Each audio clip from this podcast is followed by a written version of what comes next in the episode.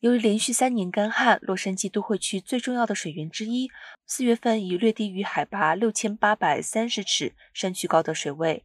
已导致洛杉矶今年从区域溪流分流的水量减少百分之七十二。洛杉矶今年再度面临缺水危机，因此，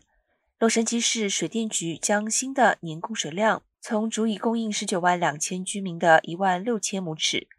减少到供应五万四千居民提供服务的四千五百亩尺，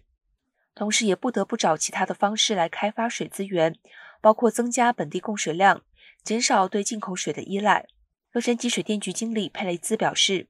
部门正在履行其许可协调规定的义务，保护莫诺湖与其他支流的健康。该部门负责监测溪流和溪流底部的沉积物，追踪支持鸟类生活的鱼种和水源等。尽力平衡大城市的要求。